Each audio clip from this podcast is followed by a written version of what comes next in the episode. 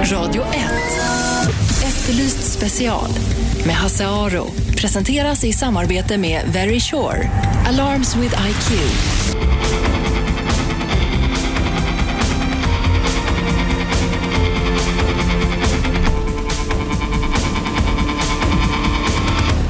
Välkomna hit Efterlyst special som vi inleder med mordet, det förmodade hedersmordet på 19-åriga Maria i Landskrona i måndags. Idag har yt- igår kväll äh, äh, greps ytterligare en person misstänkt för inblandning i mordet, en kvinna. Eh, hon anhölls också efter beslut av åklagaren och den här kvinnan är då född 1973.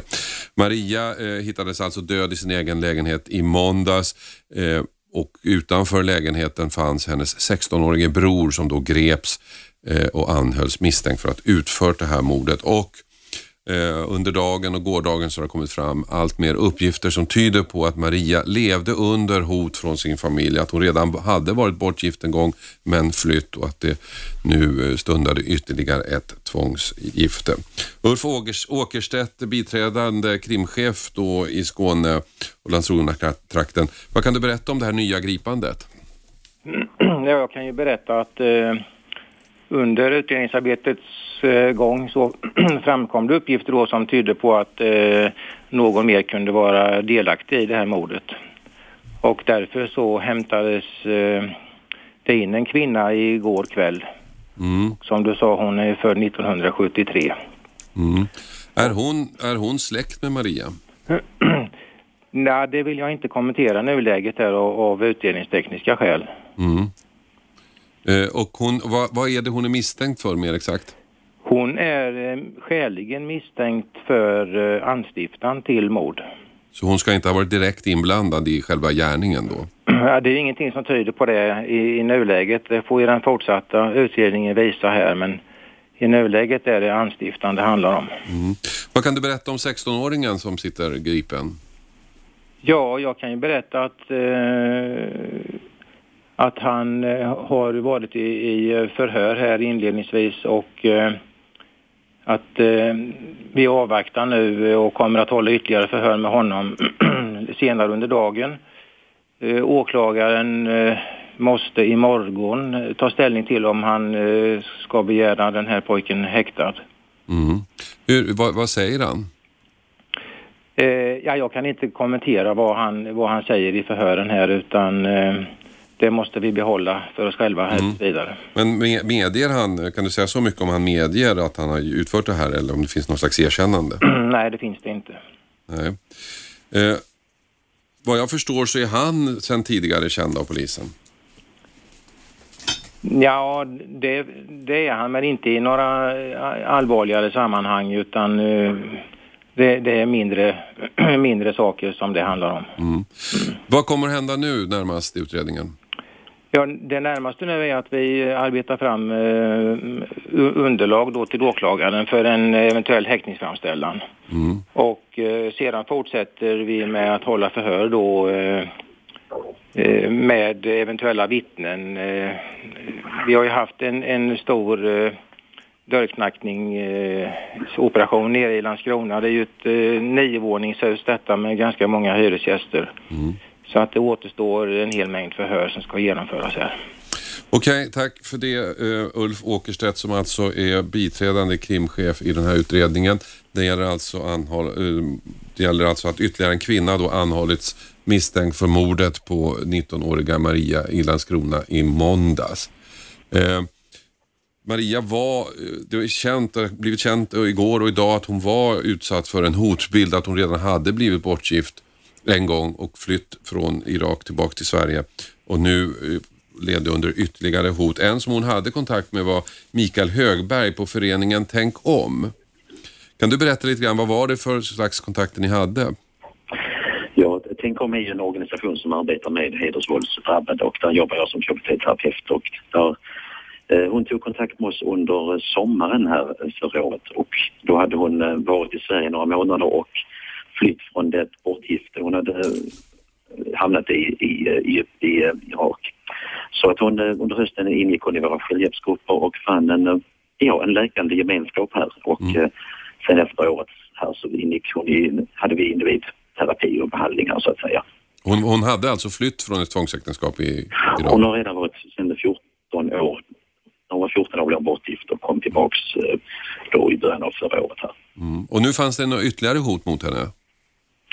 Ja, det, det, det fanns ju egentligen ett latent hot hela tiden. Eh, hon upplevde sig hotad i och med att hon hade flytt från släkten och sen också när hon väl var här hemma, att hon levde ett, vad ska vi säga, ett sekulärt liv så stack det också ögonen på vissa eh, i, i umgänget här.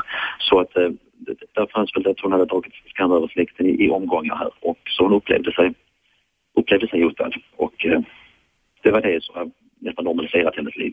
Mm. Eh, det har förekommit uppgifter om att hon sov med en kniv under sängen.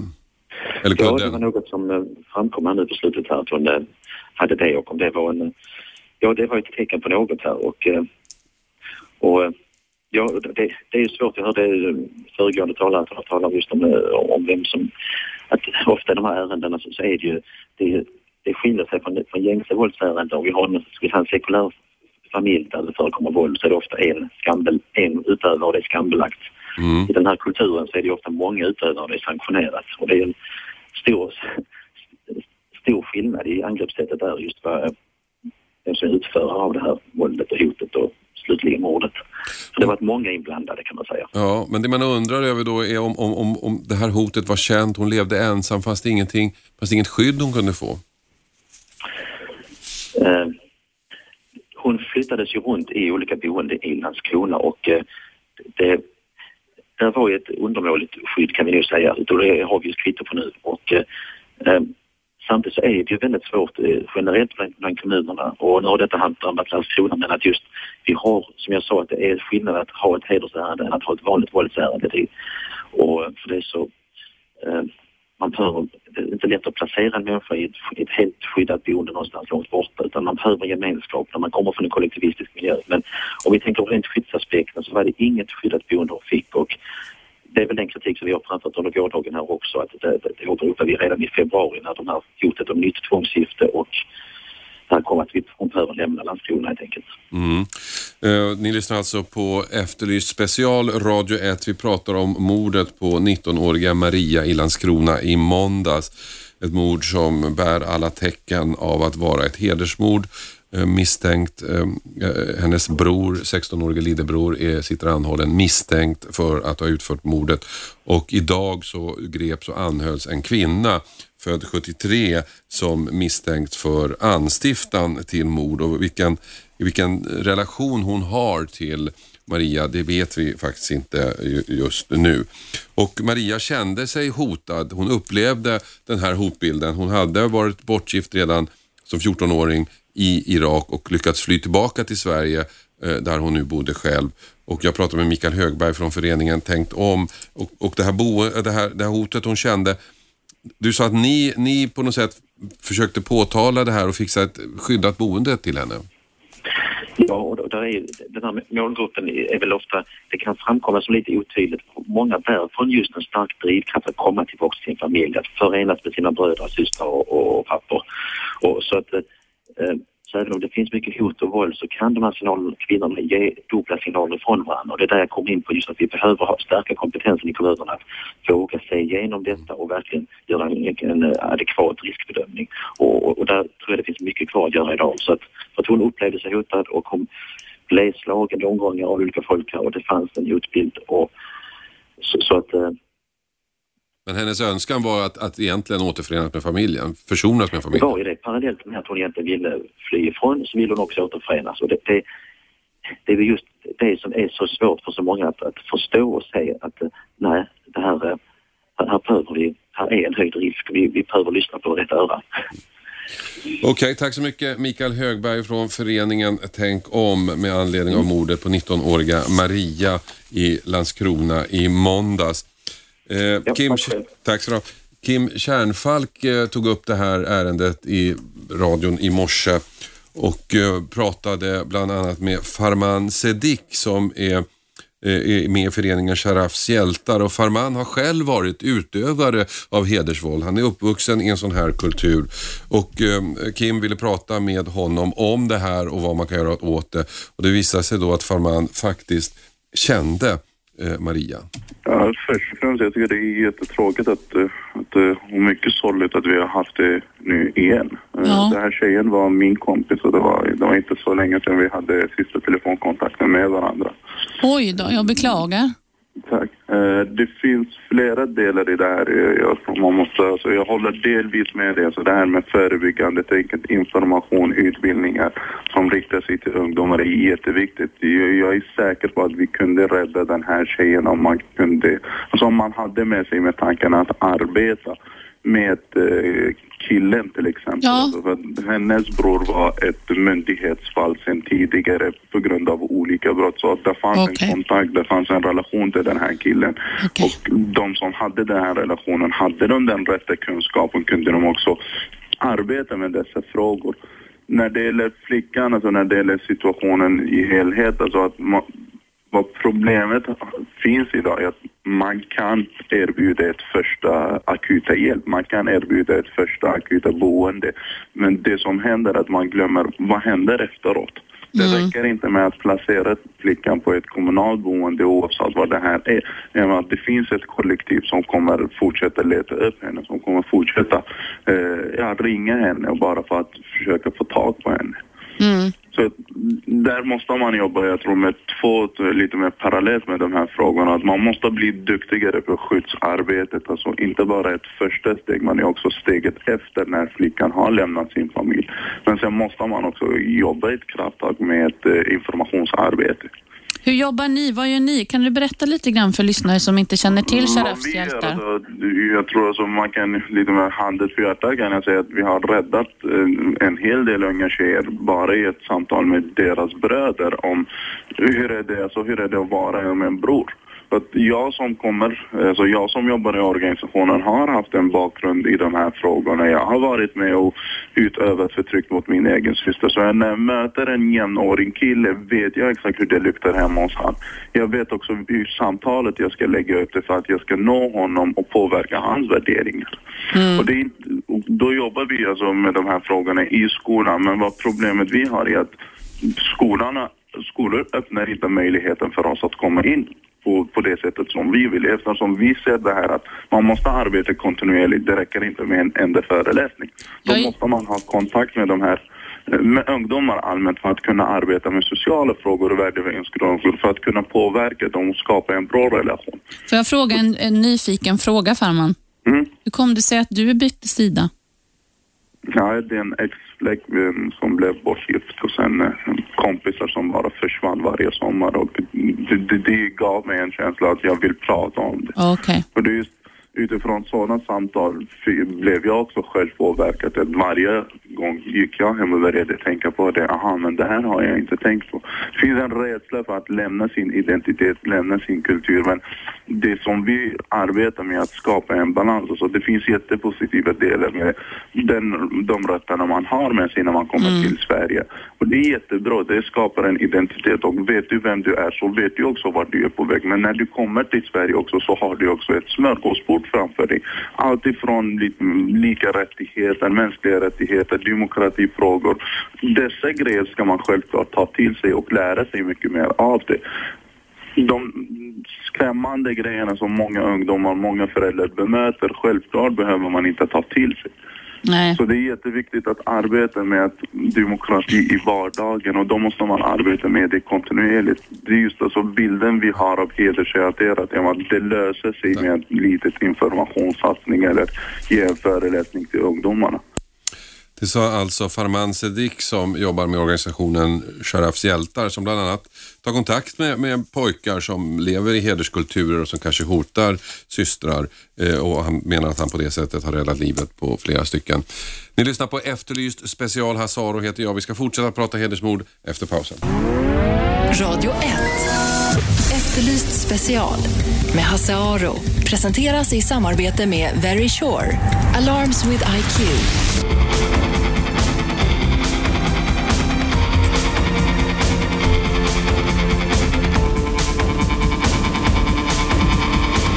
Välkomna tillbaka Efterlyst special. Vi pratar om hedersmord med anledning av mordet på 19-åriga Maria i Landskronas i måndags kväll. Igår kväll greps ytterligare en person misstänkt för inblandning i mordet. Det är en kvinna född 73. Jag talade tidigare med Ulf Åkerstedt som är biträdande eh, krimchef där i Landskrona som bekräftade det här. Han ville inte säga om och i så fall på vilket sätt den här kvinnan var släkt med Maria. Sen tidigare, sen redan eh, eh, direkt efter mordet så greps hennes 16-årige lillebror misstänkt för att ha utfört det hela. Maria har levt under hot ganska länge. Hon blev bortgift redan som 14-åring och i Irak. Eh, men hon lyckades fly därifrån och kom hem för ett par år sedan. Och nu, de som känner henne, bland annat Mikael Högberg som jag talade med från föreningen Tänk om, berättar att hon nu upplevt en ny hotsituation, att hoten mot henne hade accelererat. Eh, Så att det var väl känt att hon eh, var illa ute och då kan man tycka det är konstigt att det här händer. Sakine Madan, vad säger du som är krönikör på, kolumnist på Expressen och redaktionschef på Newsmill. Du har skrivit om det här. Hon, det här var ju känt att hon, hon låg risigt till och ändå hände det. Ja, det här är... Det är klart att det var ett nytt fenomen när Pela och Fadime eh, mördades. Och det, det har jag full förståelse för, att man hade svårt att skilja på hedersrelaterat våld och vanligt då våld mot, mot kvinnor. Eh, och Det rådde väldigt stora, ja, märkliga idéer om, om vad det var exakt. Men nu har det gått så många år. Eh, det har gått över tio år. Och, eh, men, men jag märker ändå att det finns fortfarande stora luckor. Ett är till exempel att eh, folk blir fortfarande väldigt förvånade över att män mördas. Ehm, det passar liksom inte in i den här föreställningen om, om ja, som man har av vem som är offer och vem som är förövare. Du menar att män Ja. mördas av Ja, hedersrelaterade precis. skäl? Och att kvinnor många gånger också eh, bidrar till kulturen. Mm. Även om det, eh, det stora antalet som, som mördas förstås är, är unga eh, tjejer. Men, men det är ändå en aspekt som är viktig och att eh, liksom, homosexuella också drabbas. Ehm, och alla de här Alltså, de starka föreställningarna som vi har verkar också ha spökat lite grann i fallet med Maria. Um, åtminstone när jag pratade med, eh, med dem på Tänk om, den här föreningen, eh, som var i kontakt med henne. De berättade att ja, ofta har socialtjänsten en, en föreställning om att de här tjejerna enbart då ska vara offer. Och då om de här tjejerna är väldigt struliga, eh, bråkiga av sig, så tar man inte dem riktigt på stort allvar. Eh, för att man på något sätt får för sig att ja, hon skilde sig kanske lite från, från den här bilden vi har av den här förtryckta stackars flickan som är lite tystlåten. Och det är Men- väldigt synd. I din kolumn i Expressen idag så skriver du också om att det, här, det finns ett motstånd mot radikala krafter i Sverige mot den här eh, problematiken. Att det finns någon slags rädsla för rasism som på något sätt hämmar då bekämpning av, av hedersvåld. Mm, absolut. Jag, jag är jätteofta i kontakt med, med kvinnor som jobbar med frågan och själv liksom varit eh, aktiv till och från. Och eh, det, här, det här märker jag bland, alltså i, i, eh, ute i föreningslivet, bland politiker inte minst, och i synnerhet när Sverigedemokraterna kom in i riksdagen, så blev det återigen en liksom försiktighet i, i att liksom ta i frågan och det vittnar bland annat Sara Mohammad om, eh, som är ordförande för Glöm aldrig Pela och Fadime, eh, men också bland journalister. Eh, jag blir inte lika mycket idag som tidigare, eh, vilket är liksom en, ett positivt tecken. Men fortfarande så, så blir man misstänkliggjord, man påstås gå liksom främlingsfientligas ärenden. Ehm, Men hur, alibi. jag fattar inte riktigt, Ja. Mm. hur, hur, reson, hur går resonemangen? Hur, hur funkar den tankekedjan? Ja, jag tror att det beror på... Jag tror att det finns en rädsla eh, för att eh, liksom sprida fördomar om invandrare. Och det, det finns jättestora problem med rasism och eh, islamofobi i synnerhet. Eh, men, men jag har så otroligt svårt att se hur, hur liksom minoritetsgrupper på något sätt skulle vara, bli, vara hjälpta av att vi låtsas att problemen inte finns. Det är en väldigt bizarr tanke, eh, men som faktiskt eh, sitter ganska djupt. Och folk är lite... Ja, kvinnor som, jag, som jobbar med den här frågan eh, säger det. Alltså det. Det finns ju ett antal eldsjälar som verkligen fortsätter att kämpa på, men precis som jag nämnde i min text så finns det ju jätte, liksom, alltså engagerade feminister som har mobbats ut från till exempel Feministiskt initiativs styrelse. Och det är en katastrof. För alltså, om inte ens feminister eh, kan ta i, i den här typen av frågor, då ja, det, det ser liksom lite mörkt ut fortfarande. Eller ganska mörkt skulle jag säga. Eh, ni lyssnar alltså på Efterlyst special. Vi pratar om hedersvåld och hedersmord med anledning av mordet på 19-åriga Maria i Landskrona i måndags kväll. Saken Evadon är kolumnist i Expressen och eh, redaktionschef för debattsajten Newsmill är med mig här. Pratar lite att det finns en rädsla för rasism i de här frågorna och därför backar man från radikala kretsar som i alla andra sammanhang står upp för kvinnors rättigheter. Eh, Du sa också att eh, eh, att det håller på att ändras det här. Men, men kan du, hur, det, det ligger väl någonting i resonemanget å andra sidan också. Jag menar, om man pratar om hederskultur, då på något sätt pekar man ju ut en kultur och att det skulle finnas ett mönster hos, hos människor. Ja, alltså normerna och värderingarna är ju, och det som då utgör hederskulturen, alltså det måste man kunna kritisera och hata. Ehm, och jag, jag, för mig är det lite bakvänt, för att jag tänker så här, om vi verkligen är antirasister, då reagerar vi lika hårt när det kommer rapporter om att eh, flickor med utländsk bakgrund eh, gifts bort, eller, eller pojkar för den delen, eller utsätts för aga eh, och, och utsätts för liksom, kontroll och förtryck och inte får följa med på skolavslutningar eller, eller utflykter och allt vad det kan vara. Eh, att blunda för det, det är det som är rasism. För då har du dubbla måttstockar för, hur du, för när du reagerar eh, mot ett förtryck. Så jag Men är tycker hela inte så- resonemanget är ganska bakvänt. Men är det inte så, det är min erfarenhet, att den rasism som uppstår ur välmening, det är den värsta. Ge mig hellre en sverigedemokrat, det kan man i alla fall hantera. Men Ja, det är lite Men- lättare. Ja, ja. Ja. faktiskt. Ehm, det är för jävligt vilket som, men, eh, men jag har otroligt svårt för när, man, när människor tror att de gör gott, när liksom fall efter fall och det, det mördas ungdomar i Sverige, eh, att man fortsätter att envisas med att det är bättre att hålla tyst. Och Dessutom så tror jag att, eh, alltså, vill du verkligen gynna främlingsfientliga så gör du ju det genom att du tiger om det här, för då blir ju de de som talar sanning. Ja, eller hur? Ja. Precis. Tack så mycket för att du kom hit. Vi, ni lyssnar alltså på Efterlyst special. Eh, Vi pratar hedersvåld med anledning av mordet på 19-åriga Maria i Landskrona. Eh, En 39-årig kvinna har nu anhållits idag, anhölls hon, greps igår misstänkt för eh, anstiftan till mord och Marias 16-årige lillebror sitter sedan ett par dagar anhållen misstänkt för att ha utfört själva gärningen. Därmed lämnar vi ämnet för den här gången. Vi får väl anledning att åter- återkomma. Efter pausen ska vi prata tiggare. Det har inte undgått någon att det finns fler tiggare i Stockholm nu än någonsin. Är det människor som verkligen behöver hjälp eller är det offer för eh, ligor som tjänar pengar på tiggeri? Det ska vi diskutera efter pausen. Radio 1. Efterlyst special med Hasse Aro. Presenteras i samarbete med Very Sure. Alarms with IQ.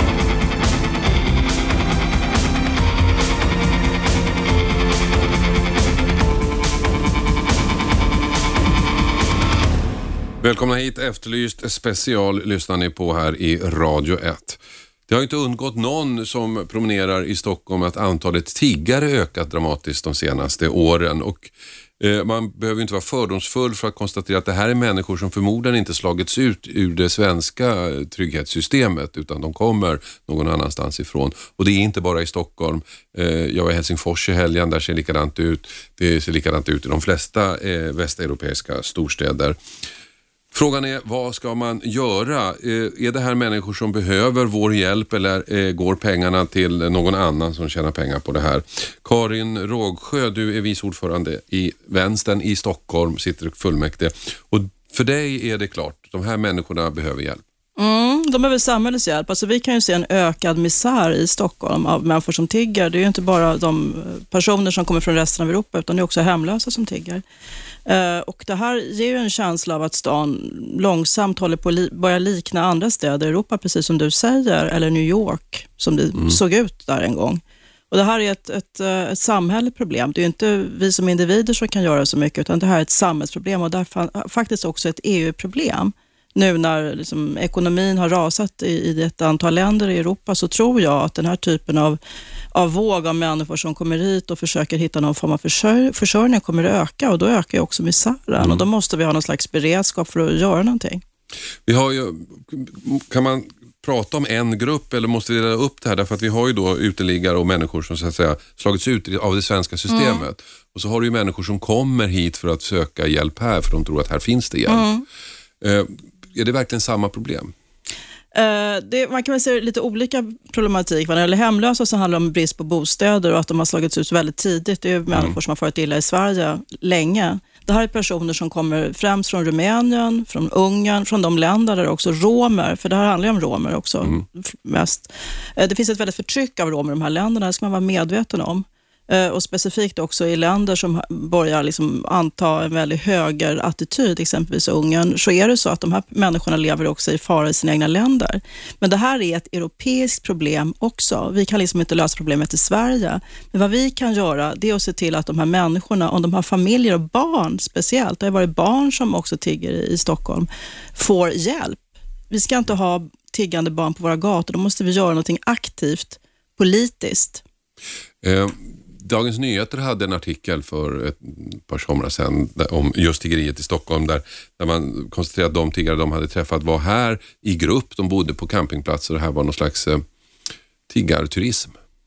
Mm, jag tror att det kan se väldigt olika ut. Jag vet också andra journalister som har varit ute och följt, liksom, vad tar de här människorna vägen? Och då ser de att de hamnar på liksom, wellpapp, wellpapp någonstans i någon skog istället. Så det ser väldigt olika ut.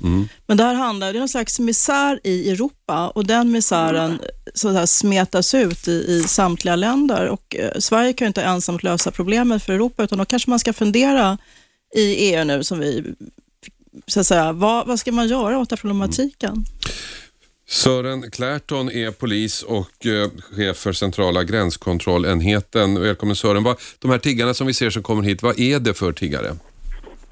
Ja, det, det är naturligtvis inte en homogen grupp, men en grupp som vi ser och eh, jag tror i alla fall en, en ganska betydande del, det är ju personer som kommer från, låt säga, länderna på östra Balkan. Och vi hörde här att det nämndes Rumänien och Bulgarien och det är, det är ju typiskt för de som kommer här. Mm. Kommer de själva? Är det egna initiativ? Ja, alltså det vi i alla fall kan se vissa eh, indikationer på, har vissa uppgifter om, det är ju att i vart fall en ansenlig del av det här är ju en organiserad ska vi säga, trafik och också att man, eh, det finns inslag av människohandel i vissa fall. Alltså att man vilseleder människor och lovar dem någon slags inkomst här i Sverige och eh, sen är det här då eh, organiserat och man får inte de här medlen själva kanske utan det är, det är en organisation. Och vi, vi har sett ett par fall där det finns då domar i domstolar. Människor har blivit dömda som så att säga då har utnyttjat eh, folk som tiggare. Eh, men som sagt, det, går inte att dra alla över en kam men, men eh, det vi som ser, ser som problematiskt från polisens sida det är väl den här gruppen just att det kan bli en, ett, ett verktyg för eh, organiserad brottslighet för, för människohandel. Mm. Men om man ger då en peng till en tiggare, får den, får den behålla den här pengen? Ja, det ska man ju inte alls vara säker på då, utan eh, tvärtom många gånger får inte den här, det här medlet utan den samlar in det här åt någon annan person.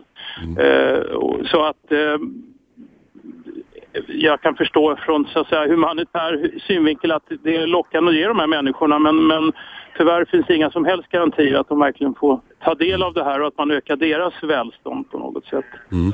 Karin eh, Rågsjö från eh, Vänstern. Det här måste ju vara ett problem, måste ju göra problemet komplext. Jag menar om det är ligor som tjänar pengar på, på, på den här handeln. Det, det förekommer ju förstås som människohandel till Sverige, det gör det i hela Europa. Det handlar Ja. inte bara om de här personerna, utan det handlar om ha- sexhandel, det handlar om svart arbetskraft whatsoever. Eh, Men vad jag är ute efter, det är kanske att inte varje individ ska fundera på om ska vi ska ge pengar eller inte, utan att det, man kan också ha en slags uppsökande verksamhet. Det är också ett sätt att få koll på läget. För det är väl där man hamnar lite grann, för att när man går på gatan och ser de här så känner man sig ju väldigt kluven, det måste man väl ändå erkänna. Jag gör det, jag känner mig väldigt kluven. Å ena sidan så ser jag en människa som uppenbarligen inte skulle sitta där om den inte var tvungen. Å andra sidan så sitter den kanske där just för att jag, sådana som jag och andra ger pengar. Förstår du? Man blir ju väldigt kluven. Det här är ju ett, ett problem och det är som sagt inte ett, ett unikt problem för Sverige. Men jag tror liksom att man kan göra utifrån Stockholms synpunkt eh, i en stad där det här ökar, där vi ser fler och fler människor som far illa. Det är att, att man har någon form av uppsökande verksamhet. Titta lite på hur lever de här människorna? Är det eh, människohandel det handlar om? Har de barn? Hur mår de barnen i så fall i de här lägren man har kanske? Kan vi göra någonting? Alltså den typen av frågor. Varje individ får ju själv avgöra, tycker jag, vad man ska göra och inte göra. Men det bygger ju inte på varje individ det här. Det här bygger på vad man gör i en stad, vad man gör i ett land och vad man kan göra i Europa. Mm. Va, men frågan är, ska man då acceptera att de sitter där? Ja, vad ska vi göra? Man kan inte förbjuda tiggeri. Alltså, Nej. I så fall så det, handlar det också om, om hemlösa som tigger. Ja. Däremot så tycker jag att man kan fundera på hur ska man liksom ta hand om frågan? Ska man kolla av, titta på, har de barn? Det tycker jag är jätteviktigt. Barn ska inte liksom vistas i de här miljöerna. Nej. Man ska börja kanske ett samverkan inom EU. Det här handlar om människor som far väldigt, väldigt illa i sina hemländer. Det ska man ha helt klart för sig. Och Då kanske man måste börja prata med de här länderna, eh, typ Rumänien, Ungern, Tjeckien, länderna på Balkan, vad de kan göra i så fall. Men Men det- skulle, skulle inte ett första steg kunna vara att man förbjöd tiggeriet? Nej, absolut. Då hade Det man ju tycker jag- legala möjligheter ändå att ta hand om men de här vad, vad ska vi göra då? Ska vi skeppa ut dem? Jag tror inte på det. Va? För att i Stockholm är det sånt otroligt... Alltså det, här, är- det finns så pass många, Mm. så då skulle polisen få anställa 40 personer till någon slags tiggarkommando. Mm. Det tycker jag inte är värdigt en stad heller. Utan då är det väl bättre att ta hand om de problem som, som finns, som Mm. man kan så att säga, samarbeta om mellan länderna. Sören, du som är polis och jobbar med den här typen av frågor. Hur gör man i andra länder i Europa? Vet du det? Det är säkert olika och vi vet ju att den här frågan är brännbar. Eh, Vi, jag kan ju utgå från i Sverige, där har det ju varit en diskussion. Man kan säga att de här vi pratar om då är ju mycket medborgare i EU-länder vilket innebär att de är ju eh, så att säga, de har ju del av den fria rörligheten så det är ju grundregeln och eh, polisen har ju i Sverige blivit kritiserad i, i, av JO bland annat i, i, i något fall där man då har utvisat flera för- för- personer som har tiggt. Och det gör väl att, att idag så, så följer man inte den, den här gruppen så hårt tror jag många gånger just för att eh, inte dra på sig den här kritiken och det, är- det, är, det är inte helt lätt. Men alltså vad vi måste inse det är ju att, att eh, att de här människorna utnyttjas i många fall. Jag säger inte att det alltid är så, men vi har ju också underrättelseinformation som, eh, som pekar på att man, det finns människor och grupper som aktivt då, alltså letar upp och lockar människor från de här länderna vi talar om eh, till eh, bland annat Sverige för att då tigga ihop pengar till någon annan eller några andra. Och, eh, och jag kan ju hålla med eh, debattören här att naturligtvis det här är ett väldigt socialt problem i synnerhet om det är barn inblandade, vilket det ju är emellanåt. Och då är det ju särskilt allvarligt då att man så att säga från, från andra myndigheter som sociala myndigheter undersöker vad, eh, ja, hur de här människorna egentligen lever och försörjer sig kan ju vara av värde. Men det är ju också ett europeiskt problem, absolut. För det här är ju inget fenomen som bara finns i Sverige. Det du pratade om, den här eh, kritiken, det var ju JO som kritiserade därför att Polismyndigheten i Stockholm hade avvisat 26 rumänska romer med hänvisning att de ägnar sig åt dagdriveri eller tiggeri. Och det tyckte inte JO räckte som grund så att säga. Att de, att de saknade möjligheter till försörjning.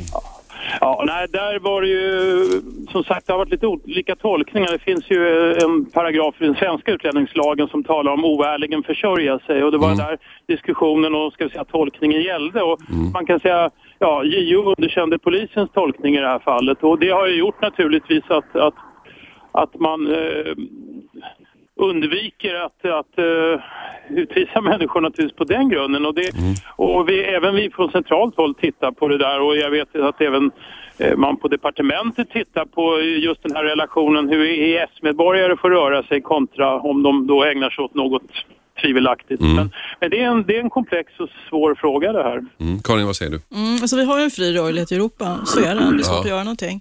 Och då ska man också veta att det finns bara ett enda parti som driver att man ska förbjuda tiggeri och det är Sverigedemokraterna. Jag vill bara lyfta det. Ja, jag vet, de har skrivit en motion om det. Eh, Men varför är frågan så känslig? Jag menar, jag kan ju tycka då att om det är så att det är, hjälper man kommer man åt problemet genom att bara hjälpa enskilda individer? Då, då hjälper man ju dem, men hur ska man stoppa? Så det är ju inte en lösning att människor kommer från vissa delar av Europa till andra delar av Europa för att tigga. Det är ju ingen lösning. Nej, absolut inte. Det här är ju ett fenomen, i, det här finns i Europa, alltså är det ett europeiskt problem, EU-problem egentligen. Då måste man se till att de här länderna som förtrycker, förföljer romer och också eh, faktiskt judar nu i Ungern, eh, fast det är en annan grupp, eh, att man eh, har en slags dialog med dem. Men är du inte lite naiv här när du pratar om förtryck i romer? Det är en del av problemet, men det här organiserande, alltså Mm. Absolut, och då tycker jag då kan väl Och den är ju polisen... brottslig. Absolut, då kan ju polisen ägna sig åt att se vilka ligor ligger bakom här och liksom Mm. försöka att få fram det. Men däremot att, att förbjuda tiggeri eller som ägnar sig åt att förfölja personerna, det är en annan grej tycker jag. Men absolut att man ska på dem som tjänar pengar på det här, som Mm. tjänar pengar på människohandel, på sexhandel och allt vad de gör, för det är samma typ av ligor. Mm. Slå mot dem, se till att sätta åt dem och det kan man ju också göra genom ett europeiskt polis Men krävs det inte att man kriminaliserar verksamheten för att komma åt den? Jag menar, när det gäller sexhandel så har vi kriminaliserat sexköp i Sverige och då har polisen ett verktyg. Mm, precis, men det här är en lite större fråga över hela Europa så att säga. Mm. Och I så fall så, ska, så har man ju sett att ja, narkotika är också kriminaliserat. Det har inte gått så hoppsan bra så att säga. Nej. Så att jag tror ju inte på det, utan jag tror istället att man ska jobba både på olika nivåer, både på EU-nivå, Sverige-nivå, men också i Stockholm, att söka upp de här personerna för att och liksom titta på dem och också, också på, för att få en linje in till dem som så att säga tjänar på det här. Det är enda sättet.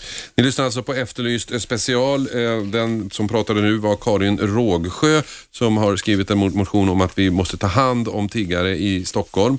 Stockholms stad måste engagera sig som myndighet i det här problemet. Andra tycker att eh, tiggarna är ett eh, kriminellt problem och det är en helt annan fråga än att ta hand om medmänniskor. Vad tycker du som lyssnar? Ska tiggeriet förbjudas till och med? Ring oss 0200 11 12 13 0200 11 12 13 är telefonnumret hit in. Eh, det är reklam nu men jag tar samtal under reklamen så ring till oss 0200 11 12 13. Radio 1. Efterlyst special med Hasse Aro. Presenteras i samarbete med Very Sure. Alarms with IQ.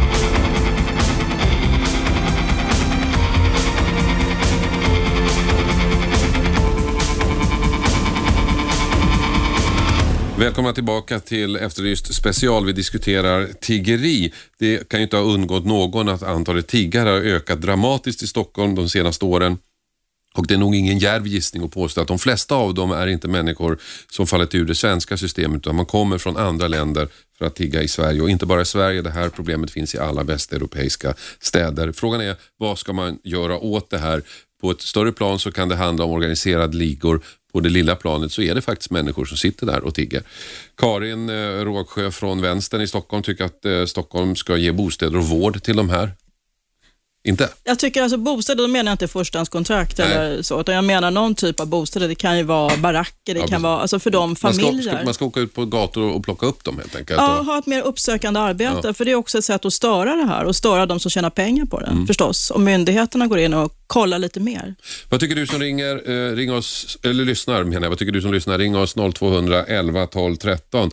0200 11 12 13. Christer, vad, du har ringt. Hallå Christer? Ja, Christian här. Ja, Christian, förlåt, förlåt. att jag inte var med. Nej. Jo, jag tänkte höra med gästen där. Karin hette hon, Ja, va? Karin ja. Jag tänkte höra, ska vi öppna gränserna och sen släppa in alla, alla som vill komma hit? Eller ska det vara fritt fram och, och de ska ha gratis sjukvård och allting?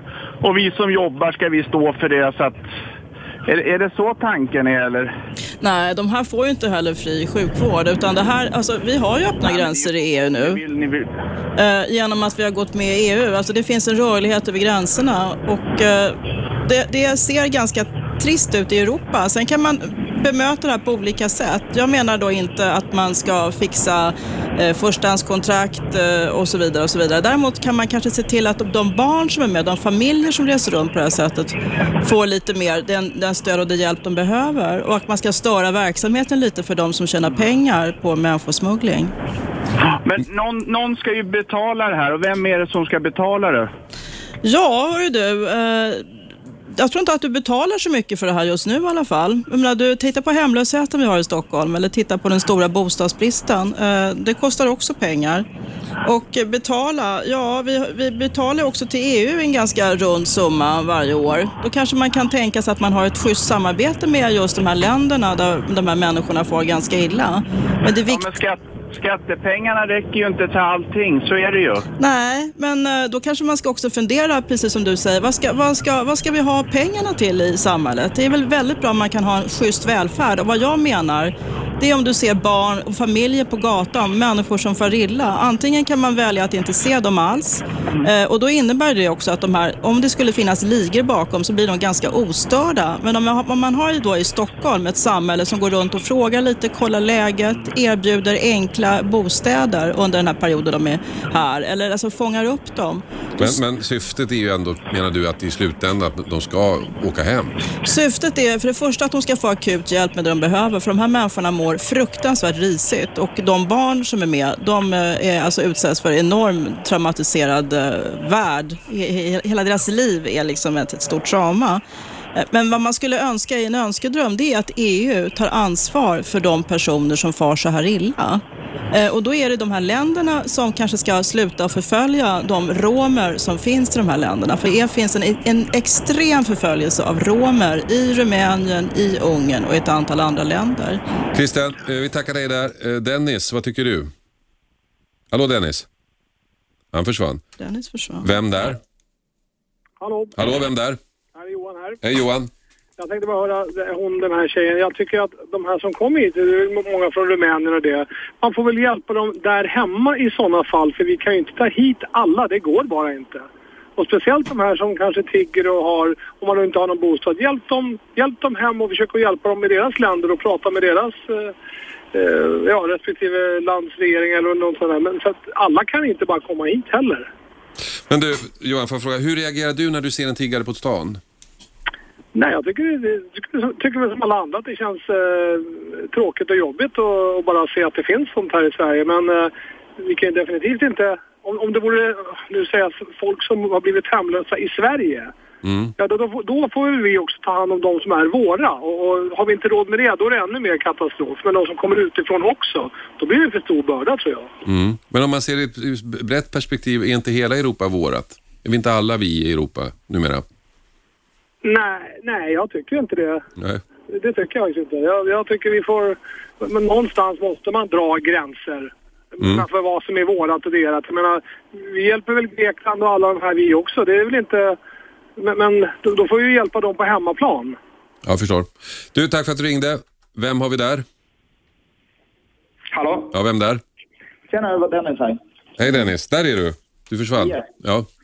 Eh, nej, jag tänkte säga, jag vet inte, det ligger väl lite från alla sidor. Jag tänkte på polisen där och sådär. Mm. Man ser ju vilka det handlar om när det handlar om liksom, om det är någon skojare eller om det är folk som verkligen behöver hjälp. Det är som, jag har sett samma folk på tunnelbanan i tio år som har lagt lappar om att deras barn har cancer och alltihopa och sånt där. Och det är aldrig, aldrig, alltså de verkar aldrig dö heller om man säger så. Det är ju sorgligt om det stämmer, men nu har man ju sett samma lappar i tio år och det är, ja. Det är liksom att polisen inte kan se det där själva, vilka grupper det är. Det är samma folk. Jag har sett folk springa i köpcentrum med kostymer som sen nästa gång jag har sett har gått och haltat och inte kan gå. Till exempel gå på kryckor, inte ha några öga. Sådana där grejer som man sen har sett. Och det är ju samma folk hela tiden. Och man borde ju kunna se en skillnad på de där, vilka som är skojare och inte. När man själv ser det så tycker jag att varför kan inte polisen se? Ja, Karin, finns det skojare?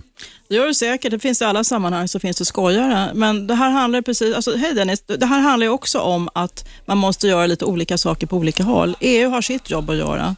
Eh, Vi har en fri rörlighet. Vi får leva med att människor kommer hit, eh, de som har det kanske svårast och försöka eh, som, tjäna till sitt uppehälle. Och så finns det också ligor som tjänar på det här.